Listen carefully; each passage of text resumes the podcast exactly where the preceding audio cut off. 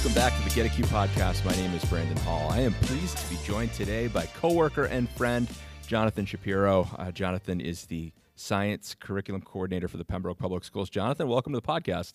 Thank you so much, Brandon. It's great to be here with you.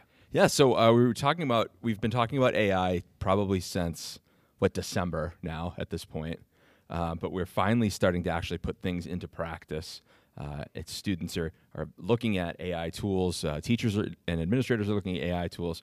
What was sort of the genesis here in the Pembroke Public Schools for that? So we've been talking about it since it was released in December, and there were there were a lot of vague conversations based on what we were reading in newspapers and the little experiments that we would try to see how does this software work? What does it really do? Uh, I took a course over the summer and that really changed my outlook because it gave us the opportunity to really dive into this in a much more purposeful manner for professional purposes. Yeah, and the course was through which organization? The course was offered through the Wipro organization. Uh, and and what was it? So it was a week long course that you were at. Yeah, it was a week long course. It was really uh, more of a workshop model uh, because there really hasn't been a you know, there's been a lot of writing about ChatGPT, but there hasn't been enough time for extensive research within it. So, in the course itself, was more of an introduction into ChatGPT, or was it um, was it deeper than that? It it was deeper than that. So it included that, and then we really tried to push it ChatGPT to see exactly what could we do with it, and of the research that had already been released, what did that tell us? What could we jump off from there for. Yeah, and, and I think the common misconception around AI right now in the education space is that ChatGPT is all of AI, right? That uh, I think we sometimes forget that ChatGPT is the brand name for a particular AI source in the same way that Kleenex is the brand name for uh, tissues that would use to blow your nose. But um, we, have taken a look at quite a few different products, and but mainly focused on ChatGPT in in the Pembroke Public Schools uh, for a couple of reasons. Um, one being the student facing side, and one being the administrator and teacher facing side. Um, what sorts of things have you found on the teacher facing side that could sort of be a disruptor?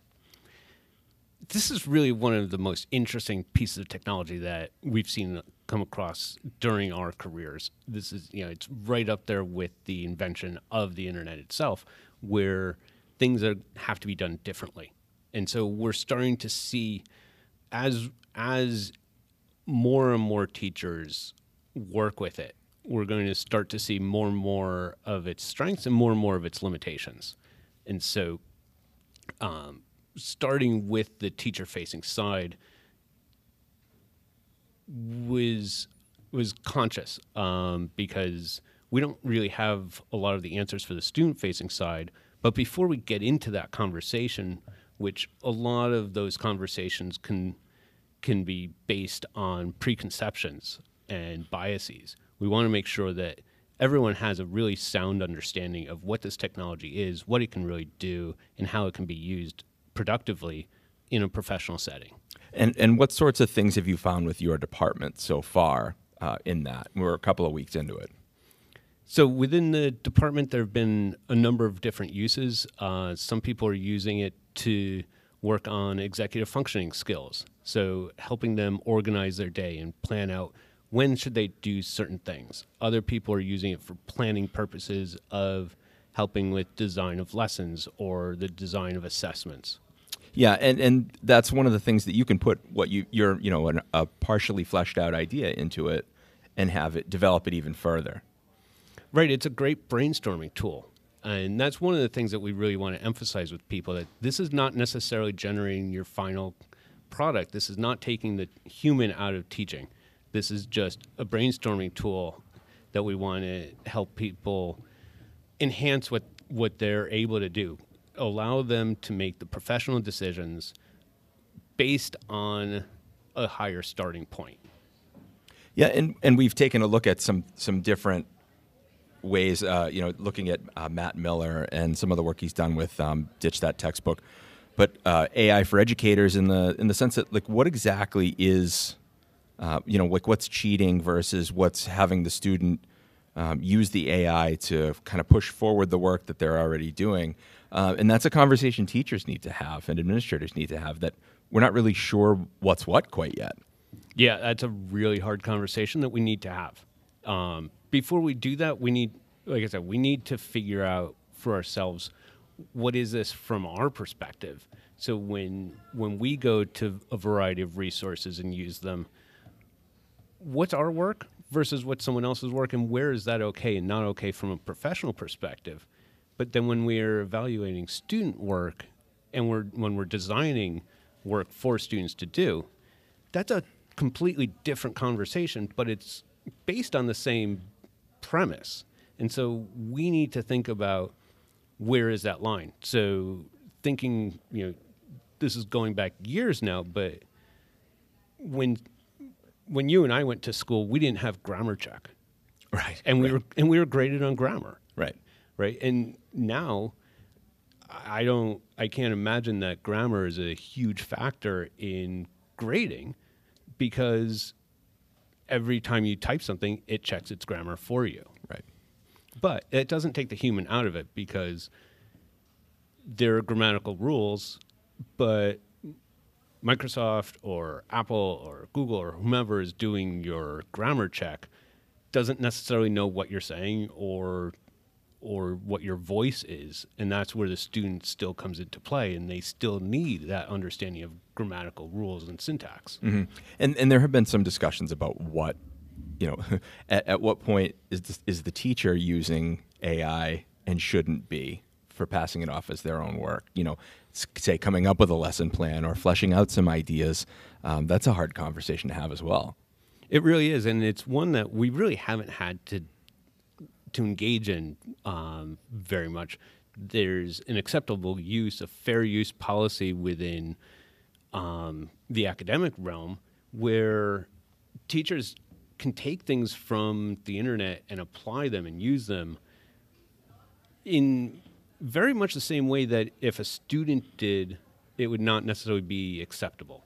And so we have to figure out where where are those double standards and what are what are reasonable to apply because it's really difficult to defend a double standard, but it's clear that that we're using this tool, uh, and our students need to be using the tool. But how do we design things for them such that they can use all the tools at their disposal and still have a productive learning environment? Yeah, and these aren't conversations that are happening in a silo here in Pembroke. They're happening at the university level. They're happening at other public schools, in private schools as well. So the the things that we've looked at have so far have been, you know, at what point in the continuum is the is the AI doing more of the work than than the, the person putting the information into it, and that sort of consulting the internet and AI for ideas, and then writing and submitting um, seems to be the area where most people are at right now.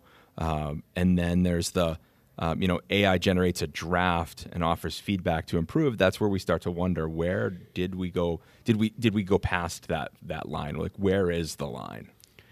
Right, that's a great discussion, and, and that's a discussion that we need to have as an entire field. Yeah. Um, oh, so so I mean this this brings back the idea of when we went to school knowledge itself was a commodity. And at some point that transitioned. So now knowledge is no longer a commodity. You have to have knowledge. It's it's you know, it, when when people say that you should just work on skill development, well you need you need knowledge to develop the skills around. But knowledge itself is in your pocket. Mm. You know, you have access to all the world's knowledge within your with in your cell phone. So if knowledge is not the commodity, now we're talking about some of the some of the um, construction of new meaning from that knowledge, and is that a commodity at this point, or or have we gone beyond that as well? And this is only the beginning. Where AI is right now is dramatically different from where it was in December when ChatGPT came out it's dramatically different than a year prior to that when there was still lots of, of AI and lots of systems that we were using. But it's going to be a very different world by the end of this school year. Yeah. Um, should AI be banned in schools? Banning AI in schools is a complex and nuanced issue, and the decision should be made carefully, considering both the potential benefits and the risks. It's important to recognize that AI is not inherently good or bad, but it's how it's used that matters. Here are some factors to consider when discussing whether AI should be banned in schools. Uh, so, there are privacy concerns. AI systems often collect and process a significant amount of data about students, including personal information. Concerns about the privacy and security of this data may lead some to advocate for stricter regulations or even a ban. Over reliance on technology. There's a concern that an over reliance on AI technology in education could diminish the importance of human teachers and interpersonal interactions, which are, cru- which are crucial for holistic learning. The ethical concerns there are ethical concerns related to AI, such as the potential for bias in algorithms and the need to ensure that AI systems do not discriminate against certain groups of students. And some argue that the funds spent on implementing AI in schools could be better used for educational resources or programs. AI has the potential to enhance the learning experience by personalizing education, offering additional resources, and supporting teachers in various ways. AI can automate administrative tasks, allowing educators to focus more on teaching and less on paperwork. AI can make education more accessible to students with disabilities or those who require tailored support. Familiarizing students with AI technology can better prepare them for a future in which AI is increasingly prevalent in various fields. And AI can provide valuable insights through data analysis, helping schools identify areas for improvement and tailor educational approaches. In summary, a complete ban on AI in schools may not be necessary or desirable. Instead, a balanced approach is advisable. Schools should certainly, uh, sorry, schools should carefully consider the ethical implications, privacy safeguards, and educational benefits of AI impl- implementation proper regulations and guidelines should be put in place to ensure responsible and beneficial use of AI in education. The key is to strike a balance that leverages AI's advantages while addressing potential concerns. And AI wrote that entire post. It was great. you ask AI if it should ban itself, uh, and the question that it comes back to is yeah, sure, privacy concerns and over reliance on technology, ethical concerns, and resource allocation. And then the, the benefits, um, you know, enhanced learning and personalizing education, efficiency, which we've seen as being the biggest one. And the conversation we had in our leadership team meetings about efficiency is what do the teachers then do, or administrators then do, or the kids then do with that newfound time? Uh, and one would argue, you know, when the internet came out and we were doing Google searches, instead of looking through card catalogs, we were using more resources and more appropriate resources and you know spending more time working on the actual writing than actual re, uh, research. Remember the note cards and um, annotated bibliographies and all sorts of other fun stuff that we don't have to do anymore. Uh, and preparation for the future and accessibility. So it gave us you know what it thinks are the best attributes and the concerns that people might have i think that's a great point the efficiency is one where I mean, every technological innovation that we've ever had has always come with the promise that this will save us time, and with that time, we can do other things. And we all know that our inboxes are still flooded, and we still spend late nights working on all of our work, even though we're supposed to be freed up from this from all sorts of technology.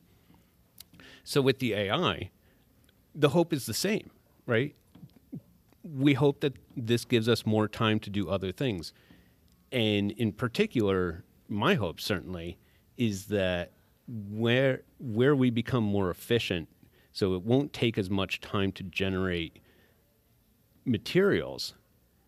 Let's let's reallocate that time such that teachers can spend more of the time doing those human specific tasks. You know, so most of education is based on the relationships that we have person to person to person. And if we can focus more of our energy there and less of our energy generating um, paper products, then I think that we're in good shape. Yeah. And so, what what would you say to a skeptic?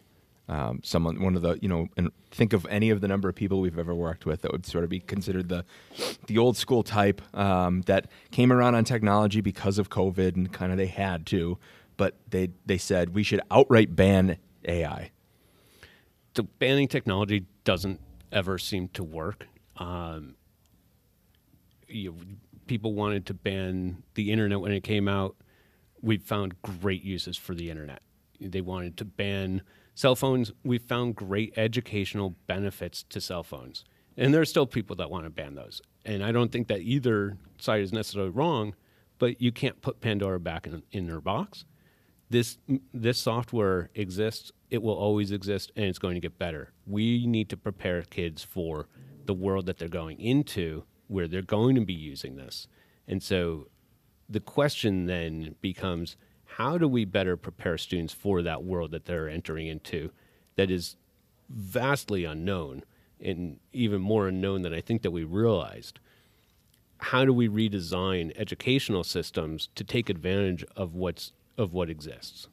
So and and on the so on that student side, other than having kids just go, and we saw this at the end of last year with our midterm and final exams, students just kind of going in and I've run out of time, so I'm going to throw it into ChatGPT and, and ask it for the essay answer and submit that.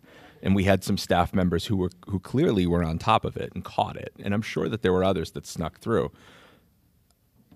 How do we ask students to be more ethical about the use of AI? Oh, that's a great question. uh, I don't know the answer to that question. That's a great question. Um, I mean, people have always used new technology for both good and for bad. That and for all of the future that is going to continue to occur. Um, with you know, my background is in molecular biology.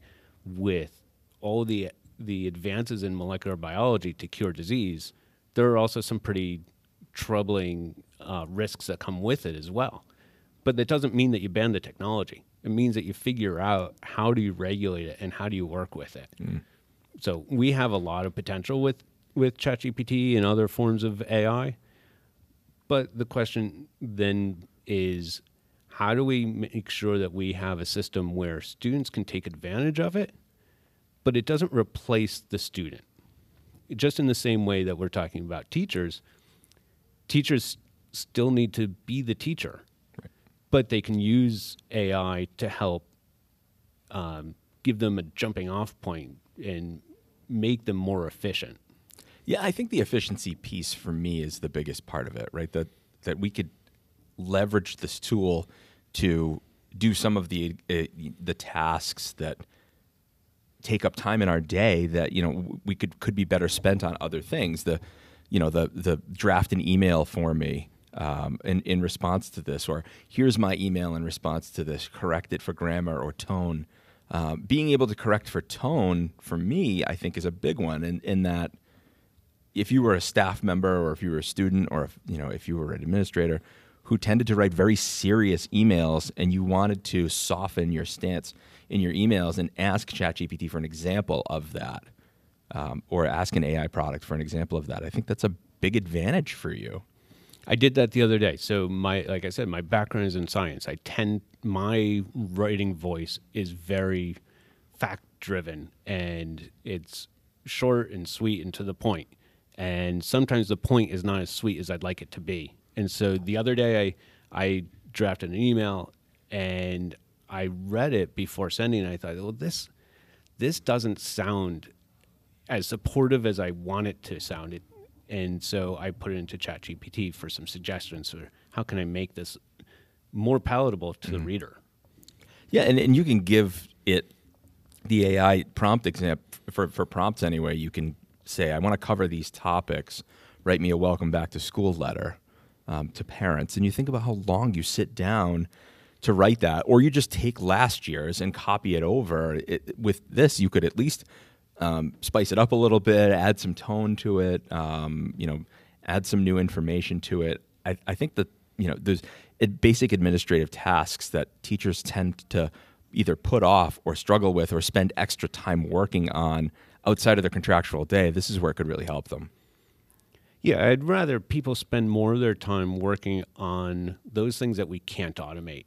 Those things like the relationships and like the type of feedback that we give kids. AI can do a really good job of telling you whether something's right or wrong, but it's still not at the point where it's a really good teacher. Although um, the Khanmigo, the the AI system by Khan Academy, seems to be bridging that divide, uh, and I'm really interested to see where that goes, especially as they start developing into um, trying to figure out how to orchestrate groups of students on something which Khan is saying should be out within the next six months or so. Mm.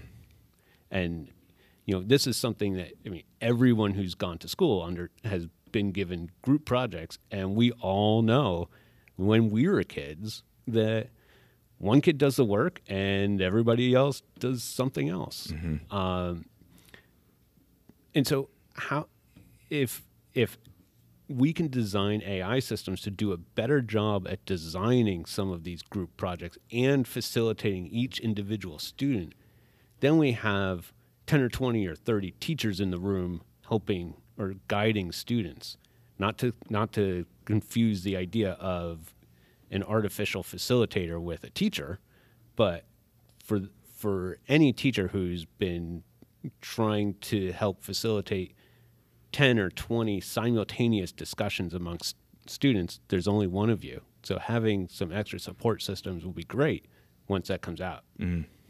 Um, going forward, so obviously AI is still an emerging technology, and it seems as though every company in the edtech space has something that they're including that has AI included in it. It's the new, you know, X or HD or whatever buzzword is in popular culture at the time. AI seems to be the one right now. Where, what sort of products do you see coming up on the horizon, or uh, places where AI could be inserted that it hasn't yet been? I think it's the areas where we've struggled the most. You know, the like I said, the designing work where you legitimately need multiple people doing different types of things and thinking in different ways, I think has always been a struggle.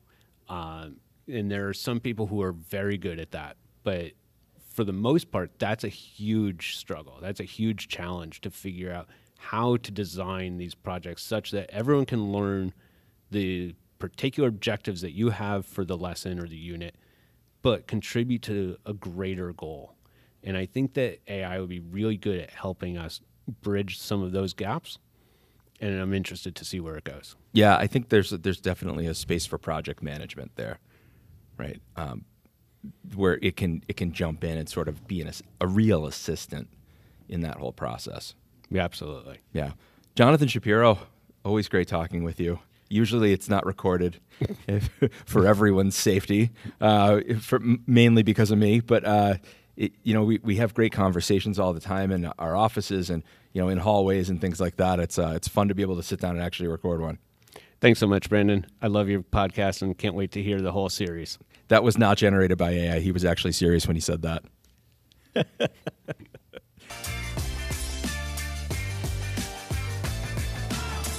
You've been listening to the Get a CUE podcast by MassCUE, here to educate, connect, and inspire.